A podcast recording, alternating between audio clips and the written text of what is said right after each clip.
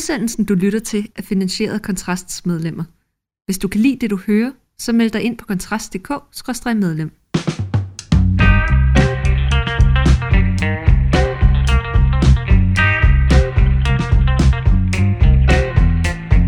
Velkommen til endnu en omgang Fyraften med Kontrast, og i dag der er det som sædvanligt med mig, chefredaktør Mikkel Andersen, med mikrofonen, og så har jeg også fået besøg af journalist Rasmus Ulstrup. Velkommen til. Ja, tak. I dag der skal vi jo snakke om det, der optager os gevaldigt meget på kontrast, men ikke særlig meget ude i vælgerhavet. Fordi hvis, man skal, hvis vi skal være helt ærlige, så er der jo et emne, der er helt exceptionelt på, på, påværende, fraværende i den, her, i den her valgkamp, og det er jo det, der ellers har domineret stort set alle valg siden tilbage engang i slut 90'erne, øh, og i hvert fald 2001, som jo er udlændinger og integration.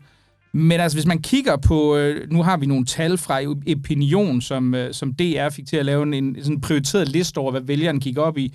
Den er tilbage fra øh, august, men jeg vil gætte på, at øh, tallene kun har ændret sig i, i nedadgående retning, i hvert fald for prioriteringen af indvandring. Og der kunne man se, at øh, som det vigtigste emne, der var det kun 6% af danskerne, der mente, at det var udlænding og integration. Ja. Og Rasmus, øh, ja. hvorfor nu det?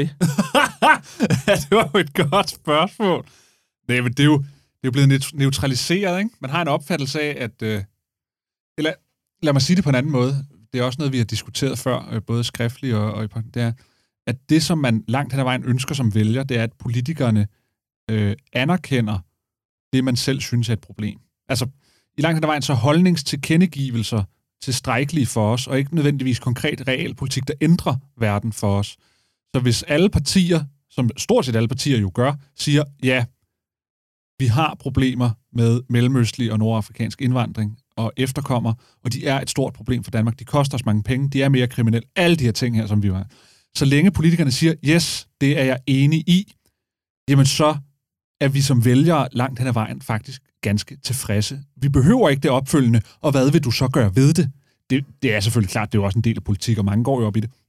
Men det, man bare kan se, det er, at hvis mainstream øh, øh, er enige i, at indvandring er et problem, så bliver vi tilfredse. Så synes vi et eller andet sted, det er løst, fordi vi har fået overbevist vores politiske modstandere om, at det er et problem.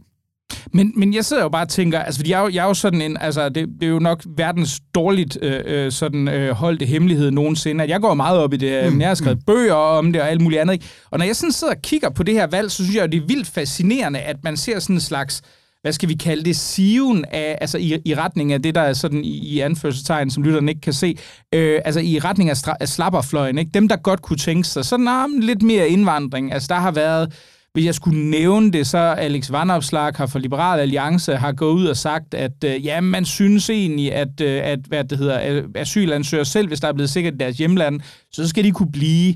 Hvis, ja, syrerne, hvis. Ja, hvis syrerne, ja præcis. Hvis man er kommet i arbejde, så skal man altså ikke sendes hjem, hvilket jo er sådan et, et, relativt radikalt brud med, med, med paradigmeskiftet. Med paradigmeskiftet, ja. ikke? Altså, hvor man jo altid sagde, at beskyttelse er altid midlertidigt, og, og, og det kan der ikke gøres op med. Øhm, nu ser vi her bare i dag, hvor, hvor vi, vi optager altså mandag, så har Venstre sådan i meget, meget øh, sådan diskret meldt ud. Jeg tror ikke, der er specielt mange ud over nørder, som også der har opdaget det. Men der har de jo lige sagt, at, at nu skal man ikke øh, have, have børnefamilier tilbage på de her udrejsecentre. Altså, uden at gøre det alt for nørdet, så er det jo, hvis du, du er blevet sat i udrejseposition, det vil sige, du har fået af, øh, afslag på din ansøgning om asyl, så bliver man jo sendt til et udrejsecenter, Kærshovedgård, og der er nogle forskellige andre også. Øh, og der skal man jo så sidde, indtil man enten kan tvangshjemsendes eller frivilligt forlade landet. Og, der, øh, og det havde det, den blå, tidligere blå regering gennemført, og der skulle alle være. Øh, og nu har øh, hvad det hedder, den røde regering med støtte fra SF og Enhedslisten sagt, at ah, børnefamilierne de må altså godt komme ud og, og, og bo i samfundet. Og det betyder jo i praksis, hvis det skal være ærlig, betyder, at du så, så kan, selvom du ikke har fået tilkendt asyl, så kan du jo skabe dig en tilværelse ja, i Danmark, præcis. som om du havde. Ikke? Ja. Øhm, og der går Venstre så nu ind og siger, at øh, nej, men det, nu må de her, øh, de, de her øh, børn, øh, øh, børnefamilier, de skal altså ikke sendes tilbage til de her udrejsecentre alligevel, hvor man sådan sidder og tænker, det er da, det er da egentlig en, en overraskende vending, altså, ja, fordi ja. det var noget, man slog på ret hurtigt ja. tidligere. Jamen, det er som om, der er kommet, øh, og det er ikke kun lykke, vel? Altså, det er som om, der er kommet en konsensus, også i Venstre, Konservativ, LA, selvfølgelig ikke i NB og DF og Danmarksdemokraterne, mm. sådan en idé om, ja, okay, da vi havde magten sidst, så blev det lidt for skørt. Vi, vi lod os rive rundt af Dansk Folkeparti's store mandattal til at indføre symbolpolitik, der i sin essens egentlig bare gik ud på at gøre livet nederen for, for de her mennesker her. Øhm, og men nu er, vi, nu er vi ligesom alle sammen kommet til den erkendelse, at, at udlændingepolitikken er et problem, så skal vi ikke prøve at gøre det rationelt, og så lade være med bare at, at indføre sådan menneskefjendske tiltag, bare for at tilfredstille DF-segment. Altså, det er som er om, mindre svine, hun ja, jo. Jamen, altså, det føles ja. lidt som om, det er den erkendelse, der er kommet, ikke? Og, og, og, og i virkeligheden så afslører det jo også bare, at Venstre, øh, LA, sikkert også konservativ, hvis man endelig gik med klingen der, deres stramme udlændingepolitik, og sikkert også Socialdemokratiet og SF i dag, har den, fordi de ved, det er nødvendighed at have den. Mm. Vi har den ikke, fordi de politikere, der er der, oprigtigt har det som en del af deres ideologiske kompas. De har det, fordi de altid var tvunget til det, hvis de vil have magten. Og nu kan de så fornemme, at man godt kan slappe lidt af på den. Ikke? Altså, altså man behøver ikke at stramme for stramhedens skyld, eller lave øh, skøre tiltag, som Lars Løkke han vil kalde det, bare for at vise, at man godt kan lide at være øh, sadistisk over for indvandrere og, og efterkom. Altså, det er den logik, tror jeg, der er begyndt at sprede sig, og jeg tror faktisk, hvis jeg skal være helt ærlig, at befolkningen er med på den. Altså, altså der, der er en stor del af befolkningen, der siger, ja, men det er da også rigtigt nok. Altså, jeg, jeg tror i hvert fald, lige nu er det så langt fra at være Altså, igen, vi nævnte de her 6 procent, mm, som prioriterede mm. det som det vigtigste spørgsmål. Det er i modsætning til 8-29 procent, hvis jeg husker rigtigt, som prioriterer sygehusene. Og inden da, så kommer der økonomisk ustabilitet, grøn omstilling og ja, ja, ja. en eller anden ting også. Så det er enlet på en femteplads, hvilket er historisk lavt. Men jeg tror også, det er det her med, at, at det er ikke præsent som et emne ja. lige nu. Altså, det, ja. det, bliver, det bliver simpelthen ikke operationaliseret politisk, og det er jo også der, jeg synes, det er sjovt at se, at det er jo sådan ligesom, hvis vi skulle være, det vil være min underlæsning, det vil være sådan ligesom, jamen nu kommer det jo frem, hvad de i virkeligheden ja, mener, præcis, ikke? Altså, præcis, hvad, hvad præcis. de borgerlige, altså ja. indtil videre, det det, så, ja. så har man, ja. Og, og der tænker jeg også lidt, at der er det her, det her dilemma, som der jo egentlig er for mange af de borgerlige partier, der er, der står nogle arbejdsgiverorganisationer mm. i ryggen, og de taler sikkert bag linjerne relativt højt lige nu, fordi mm. manglen på arbejdskraft er akut, ikke? Jo. Og, og der kan man jo sige, jamen sådan et forslag som det her med, som jeg tror Venstre også vi går med på på et øjeblik, det her med at give asylansøgere i arbejde, de kan få lov til at blive her, ikke? Uanset om der er blevet fred i deres ja, ja. hjemland eller ej. Fordi jeg tror, at de sidder og tænker, øh, jamen, vi har brug for al den arbejdskraft, vi overhovedet har brug for, altså kan, ja. overhovedet kan stampe op af jorden, og så er de, de, de mere samfundsmæssige konsekvenser måske ikke så væsentlige. Fordi man må jo sige, hvis du giver, du giver de her asylansøgere, eller altså, folk opholdstilladelse, hvis de arbejder, så vil der jo for en stor del vedkommende også være børn og Præcis. ægtefælder. og det er der, den går galt hver gang, fordi så kan det godt være, at faren har fået et arbejde. Og så siger man, nå, så der er der ingen grund til at sende faren hjem til Syrien igen, nu hvor han har fået et arbejde og bidrag til Danmark. Ja, men så bliver hans børn så øh, øh, også en del af samfundet, begynder at gå i skole. Lige pludselig så bliver de kriminelle, men så er de måske, blevet 16, 17, 18 år. Og så står man og siger, ej, vi kan da ikke sende dem hjem nu. Hendes far har jo været her, og vi gav dem jo lov til at blive. Altså, hvad, hvad så med det? Vi kan jo ikke skille familien ad, så kommer europæisk menneskerettighedskonventioner ind over med retten til familieliv og alt muligt. Og det er sådan, at den går galt hver gang, fordi når man begynder at slække på det, så kommer alle de der følgevirkninger med, som man aldrig kan regne ud. Og det er fordi, og det er jo derfor, man bliver nødt til at være grov det er at lave generaliseringer i det her, og sige, det kan godt være faren eller moren her passer sit arbejde for Syrien, øh, øh, og, og det gavner Danmark. Men statistisk set, generelt set, så vil de få børn, der bliver altså enten kriminelle eller arbejdsløse, eller på anden måde ikke er godt for landet at have i det her samfund. Det må vi bare kende, og derfor så må vi altså sende dem hjem når det er sikkert at komme hjem, som der hele tiden har været planen. Ja, altså man kan jo sige i hvert fald i forhold til syrerne, ikke? fordi man kan sige, nu, nu kan det jo være, man kan jo altid være meget optimistisk og sige, at fremtiden kender vi ikke, så det kan jo være, at, at, at, at efterkommerne kommer til at klare sig helt fantastisk, ja, i modsætning til tidligere, ja. men, men, men alene ægtefælderen kan vi jo se for syrerne, ikke? hvis jeg husker rigtigt, så er det sådan omkring 30 procent plus minus af kvinderne, som er i arbejde, mænd er det, er det noget højere, ikke? Men, men der må man jo bare sige, altså, med mindre man så forestiller sig, at man på en eller anden måde kan få de her ægtefælder i markant højere grad i arbejde, hvilket nok bliver svært, øh, hvis man kigger på, hvordan erfaringerne har været hidtil, øh, jamen så betyder det jo som absolut minimum, at man for en stor dels vedkommende siger, jamen med mindre man er villig til at adskille ægteparerne, og det kommer aldrig til at ske. Nej, fordi så er de børn, ikke? Og hvad så? Så jo, man... jo, eller, eller bare det. Altså, jeg kunne da sagtens se et ung par på 28 mand, han er, han er, han er så i arbejde som, øh, så, som et, et lagarbejde, whatever, ikke? Og tjener en okay løn og så videre, men så er hustruen så øh, hjemmegående på kontanthjælp. Hvad, altså, hvad, hvad vil reaktionen være? Hvis du så siger, så kan du sende hende hjem, men, men du kan ikke sende ham med. Det er der ikke nogen, der kommer til at gøre i praksis. Hvad, så hvis de også har børn, ikke? så sender ja. du ikke moren væk, vel? Du nej, sender jo ikke moren væk fra sine børn, fordi hun er blevet absolut. Og det er derfor, så snart vi begynder, det er derfor paradigmeskiftet var den eneste vej frem. Fordi så snart vi ikke har paradigmeskiftet, så kommer de der diskussioner, vi har haft i 30 år, mm. som altid ender i den blindgyde, at vi kan ikke gøre noget mm. ved det. Og derfor så må vi bare holde fast. Men, ja. men, men, men desværre så tror jeg, der er i befolkningen, der er en, en opbakning til, at det er ikke så stort et alligevel alt det her. Og det tror jeg igen, som jeg lagde ud med at sige, jeg tror det er fordi, at man føler egentlig, at problemerne er løst i det øjeblik, politikerne giver en ret i, at der er et problem med det. Man skal jo nogle gange tænke på drivkraften. Hvad er det, der driver mennesker til at kæmpe for en sag, for eksempel ligesom klimaaktivister, og, og, eller alt politisk simpelthen, det er jo, at man bliver irriteret over, eller vred over, eller man får tændt en gnist, når andre mennesker ikke kan se det her, man selv har opdaget. Ikke? Altså, det er jo meget ofte det, der er vores drivkraft. Så når vedkommende, du gerne vil overbevise noget, siger, jamen jeg giver dig helt ret, du har fuldstændig ret, mm. kæmpe problem det der, jamen ved du hvad, så, så den der gnist, du har inde i, den, den begynder sådan at falme lige så stille, fordi der, du har ikke den der indre mm, mm. sådan kamp om at skulle frem med dine budskaber, når folk er enige med dig. Ja.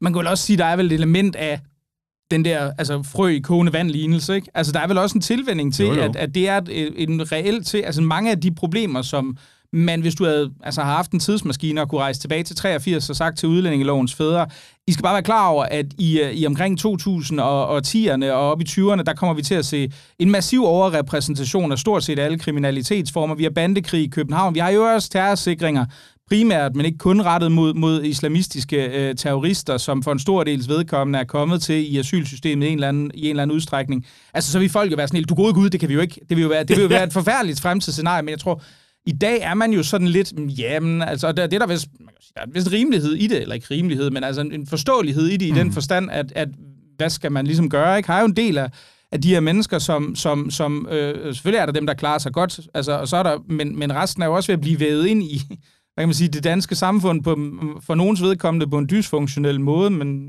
what to do? Det er 500.000 mennesker. Men mindre man er Rasmus Paludan, så er der ikke nogen, der har en idé det om, at det kan lade sig gøre. Det, det, og... det, det, og det, det, det slaget blev overstået med at få folk til at være med på, at det her var et problem. Så lige pludselig så står man altså ved muren og siger, okay, hvad, så nu? Mm. Fordi nu kommer vi så til løsningerne, og dem, de er noget sværere end, end som så mm. komme frem med. En sidste ting, jeg måske kan nævne, inden vi, inden vi går lidt videre, det er, øh, der er faktisk kommet her for nylig, en, og, og det, er jo, det er jo vildt fascinerende, fordi det var været sådan noget, som i 2015-16 havde været en kæmpe nyhed. En, øh, en øh, kendelse fra den europæiske menneskerettighedsdomstol, der faktisk giver, uden at gå ind på teknikaliteterne i det, men det giver det giver, ser ud til at give par med børn øh, øh, bedre mulighed, forældre til, til, til, til, til børn, mulighed for at kunne øh, få familiesammenføring eller permanent ophold i lang, øh, hvad kan man sige, større udstrækning, end det tidligere har været. Den vender sådan set bevisbyrden øh, lidt om, sådan at hvor man kan sige, at det tidligere var den enkelte, der skulle sandsynliggøre, at der var en tilknytning, så er det nu den danske stat, der skal sandsynliggøre, at der ikke er en tilknytning for nogle af de her forældre. Og det har været en kæmpe historie. Altså, det har virkelig været en stor historie, sådan tilbage i, øh, i, i hvert fald, ja, 2015 til 2018-ish, hvor i dag, der er det sådan noget, politikken har skrevet, at alle har skrevet sådan en, en, en kort nyhedshistorie, som ingen har opdaget, og ellers er det bare fuldstændig væk, ikke? Fra ja. sådan offentlighedens retter. Men det siger jo også noget om, at så snart det ikke er lige så vigtigt for befolkningen længere, så vil medierne jo også begynde ikke at slå stort op. Med, for eksempel den her artikel her med, med Venstre, der nu går med på, at, at familien ikke behøver at vende tilbage til Kærsudgården. Det er en lille bitte artikel i, i Berlingeren, der ikke får noget, ikke? hvor man kunne da sagtens forestille sig for nogle år siden, hvis det havde været i 15, eller altså, så havde det jo været. Ja, ja, der havde stået læst op, kæmpe store ting, og folk og, havde Politikerne havde stået ja. på stribe for at udtale sig om det svigt, Venstre havde leveret ved ja. at gå ud og sige de der ting. Ikke? Så det hænger jo sammen. Du har også taget en artikel med, Rasmus. Ja, og det er jo det er samme emne. jeg tænker, vi har den store, vi har den store, øh, den store udlænding. ting. Vi skal have det i en hyr. Hvis vi ikke har mindst en podcast, så havde vi da også gjort det dårligt. Vores yndlingsemne, det er nemlig øh, igen indvandringspolitik, eller integrationspolitik, eller fejlslagen integrationspolitik, vil man måske hellere sige. Og det er jo den dygtige øh, Christian Forlager, journalisten på Berlingske, der også... Som tidligere har skrevet som for tidligere har været journalist ja. for Kontrast, og som også deltager i vores podcast. Øh, i no team, ja. ja.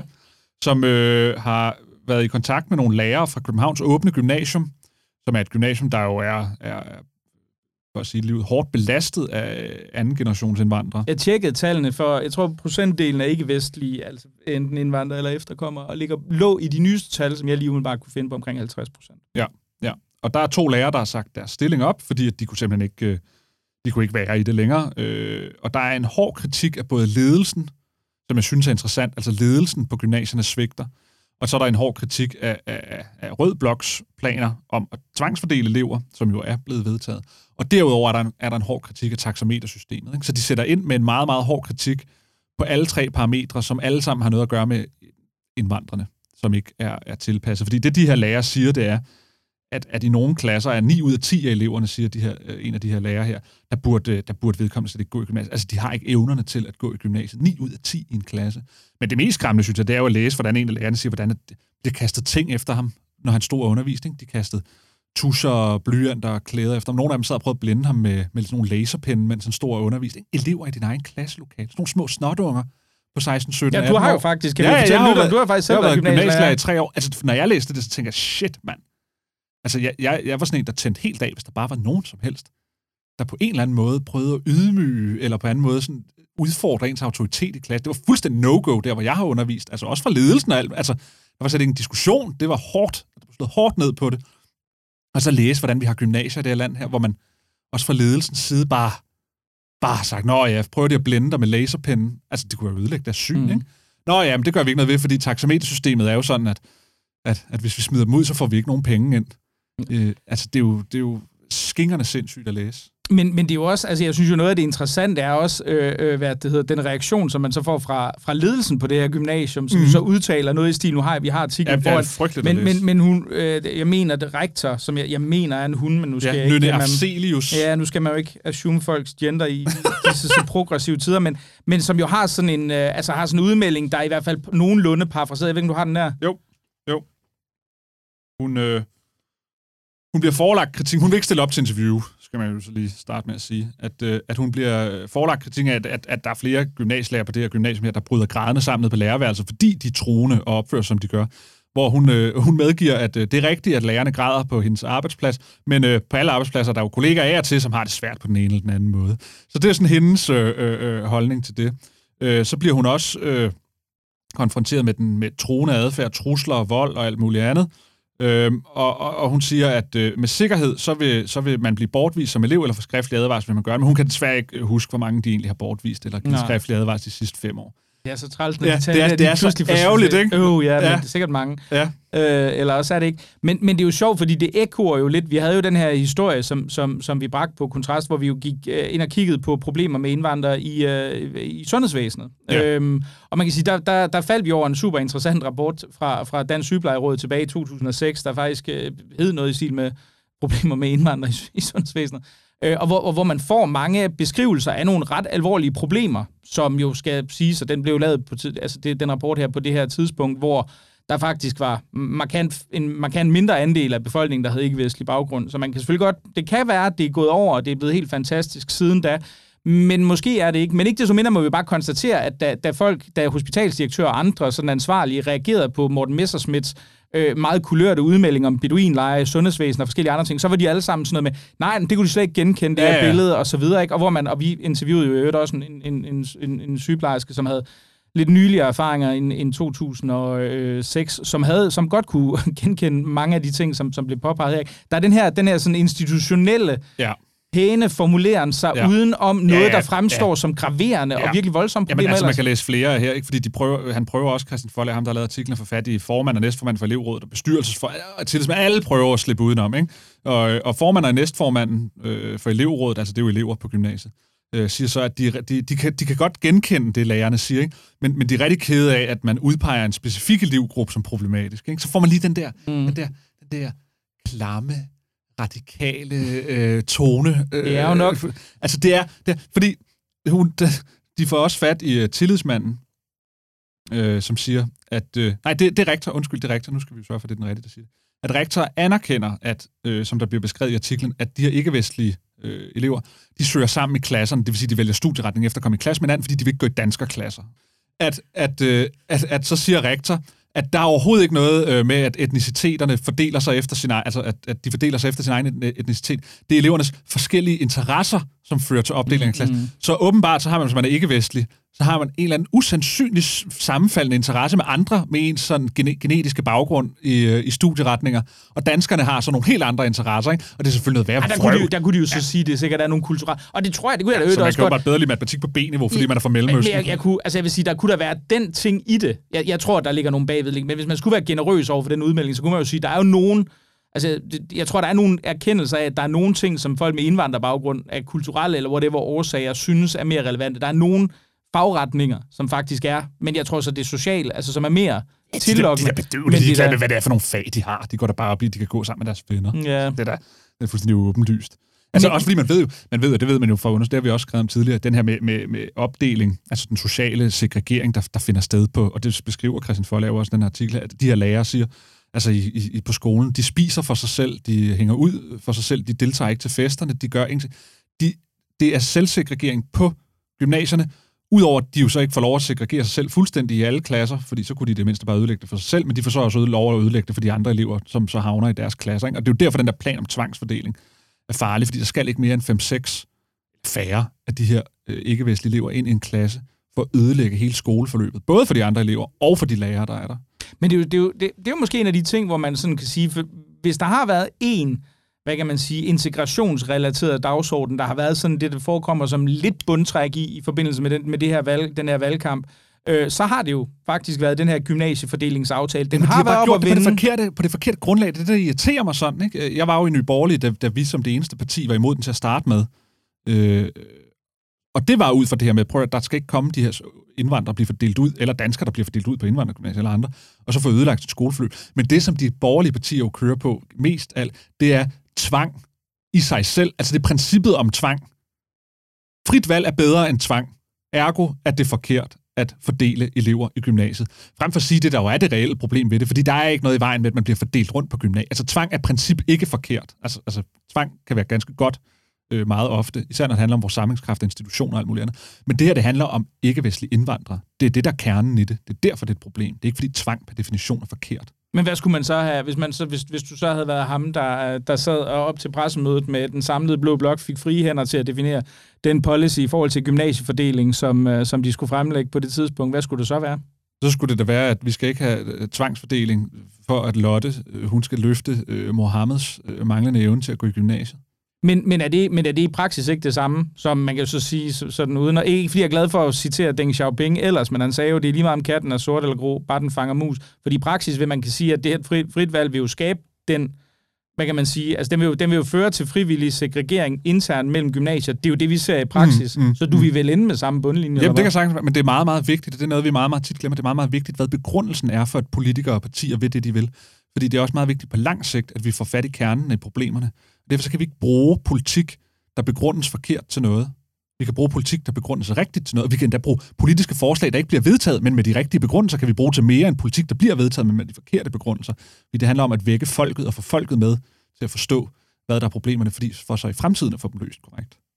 Og således med meget konkrete policy-anbefalinger fra den, øh, den gode Rasmus Ulstrup, så vil jeg sige tak, fordi du lyttede med til Fyraften med Kontrast i dag. Og øh, husk som altid, det er jo Kontrast medlemmer, der betaler gildet, så hvis du ikke har meldt dig ind, så sørg for at gøre det lige nu inde på kontrast.dk-medlem. Tak for nu.